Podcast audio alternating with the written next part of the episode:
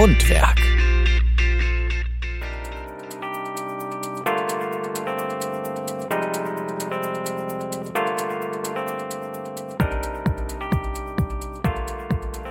Moin moin ihr Lieben, schön, dass ihr eingeschaltet habt. Hallo und herzlich willkommen zur ersten Ausgabe von Mundwerk Mit mir Victor. und Cedric am Mikrofon.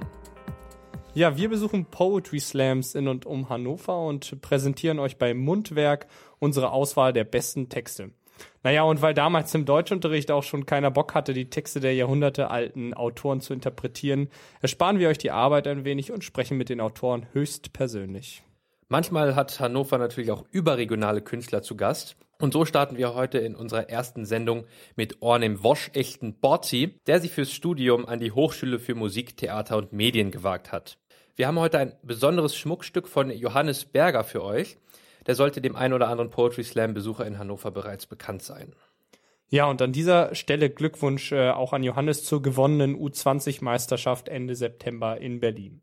Jetzt geht's aber los. Ihr hört die Kür von Johannes Berger, die er im Finale des Poetry Slams beim Fuchsbau Festival im August 2014 performt hat. Viel Spaß dabei. Hallo. Ja, schön, es sind schon die ersten gegangen. Spricht ja für die Qualität hier. Äh, ich freue mich hier nochmal auftreten zu dürfen. Ähm, äh, der Text muss ja jetzt nichts mehr mit dem Festival zu tun haben. Ähm, ich habe äh, folgendes, ich habe festgestellt, dass man manchmal dem Publikum einfach das geben muss, was das Publikum von einem erwartet. Und ich habe so ein bisschen mich damit abgefunden, so der Heinche des Poetry Slams zu sein. Äh, wer Heinche nicht kennt, der war so in den 60er Jahren so Justin Bieber. Der hatte so einen ganz großen Hit. Mama, du sollst dich um deinen Jungen weinen. Und ich habe mich mit der Thematik sehr auseinandergesetzt und darum heißt der Text auch, du bist von vorne, fast wie von hinten, M-A-M-A, also fast. Und ähm, das geht raus an dich, Mutti. Yo. Immer wenn es regnet, muss ich an dich denken, ansonsten eigentlich eher weniger. Das klang jetzt zwar gemein, war aber nicht so gemein gemeint. Der Trug scheint, der Schein trügt und Mutter kocht. Mmm, lecker. Manchmal bisschen wenig Salz, aber man kann ja nicht alles haben. Manchmal dann doch noch zu kalt, aber man kann ja nicht alles haben. Und hey, meine Mutter ist echt cool. So cool ist keine. Zum Beispiel saßen wir vor kurzem am Frühstückstisch, als sie meinte, Johannes, äh, ja Mutter, bigotte Bitches, ist echt eine nice Alliteration. Und ich dachte mir, ja, hey, so cool ist keine, denn bigotte Bitches blendeten bei Zeiten mich bei weitem nicht dem weiblichen Geschlecht abgeneigten jungen Herren. Und wer, wenn nicht meine Mutter, wusste, dass das Motorboot oft behäbiger ist als der Kutter, holte mich dann runter, denn im Endeffekt sind doch alle Schlampen außer Mutti.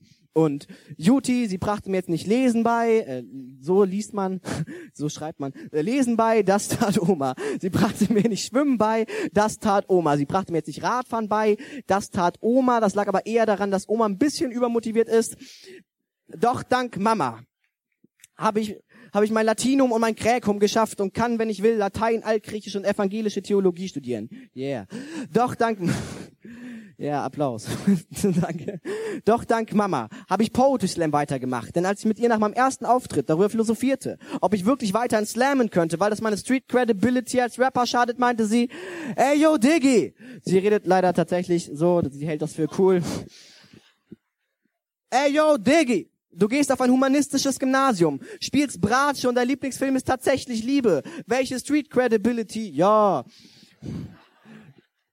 Doch dank Mama. Danke.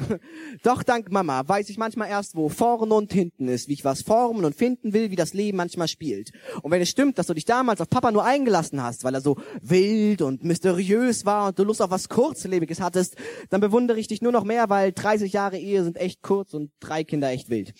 Wie war das nochmal bei Dada? Du bist von vorne, fast wie von hinten. M-A-M-A. Und als ich 15 war, alle meine Freunde aber schon 16, halfst du mir dabei, den Schülerausweis zu fälschen, damit ich mit in den Club konnte.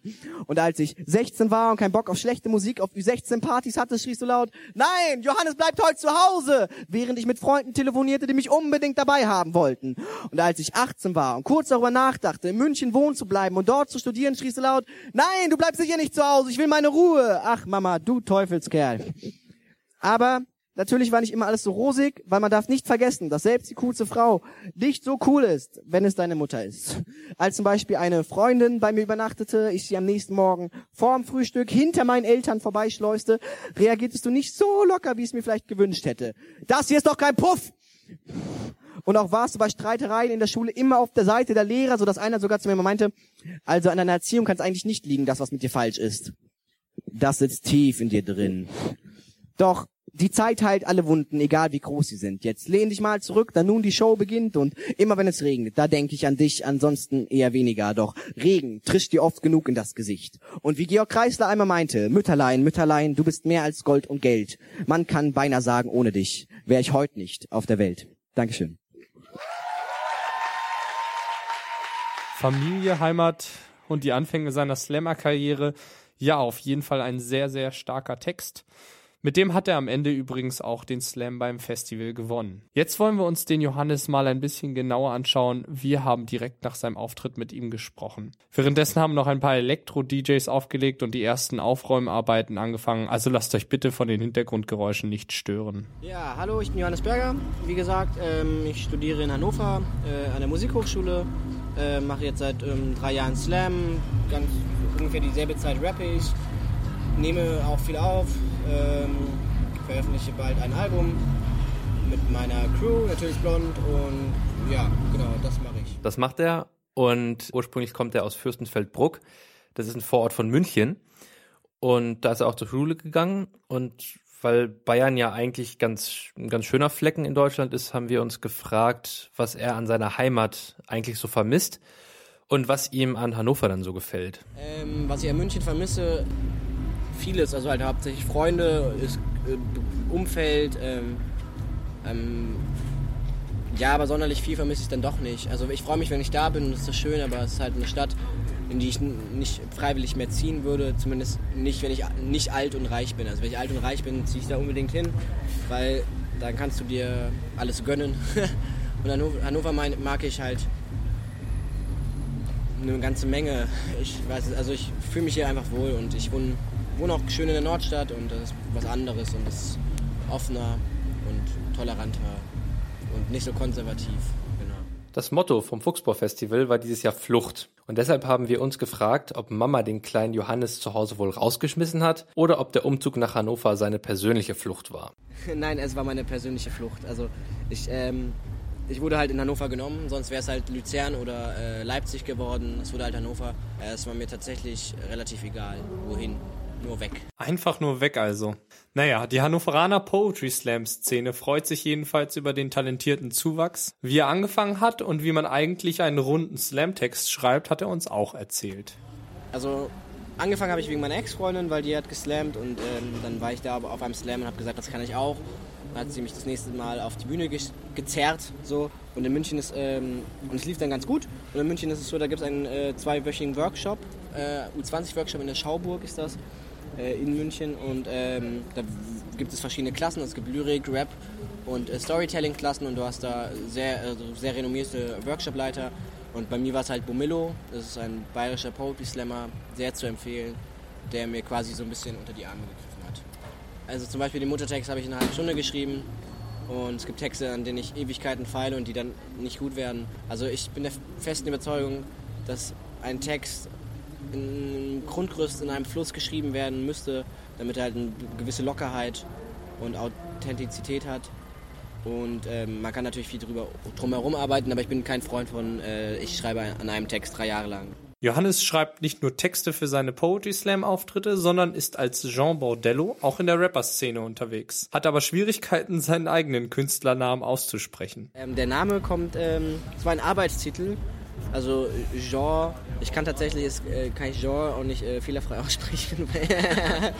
das ist ganz schön, ganz schön peinlich eigentlich. Nee, ähm, Genre wurde ich immer, ähm, ist halt einfach französisch für Johannes und ich wurde halt spaßhaft von äh, einem alten Lateinlehrer von mir immer so genannt. Und äh, Bordello ist, es war eigentlich nur so ein Arbeitstitel. Ich habe halt ein, ein, Lied aufgenommen und Gogol Bordello, falls man die kennt, ist so eine ähm, Gypsy-Punk-Band aus Amerika.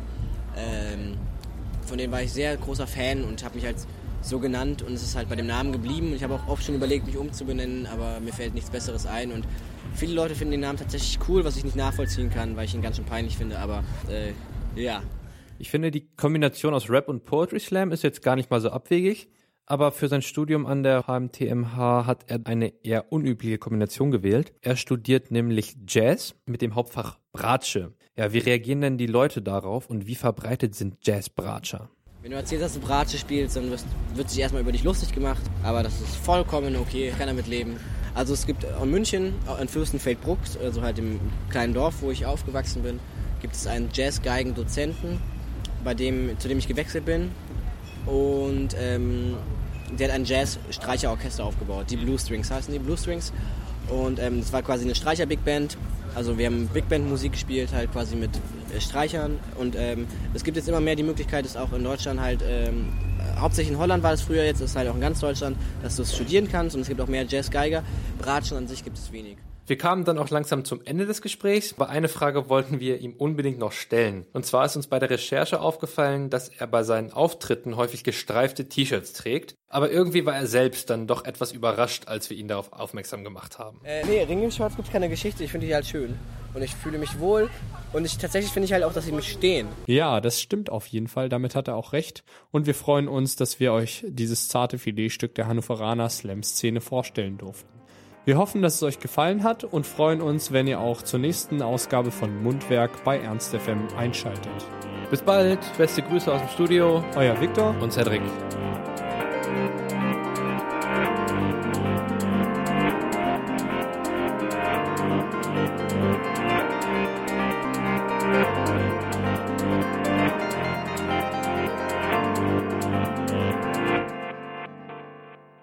Vielen Dank an Graphics Groove für die Musik. Ernst FM. Laut, leise, läuft.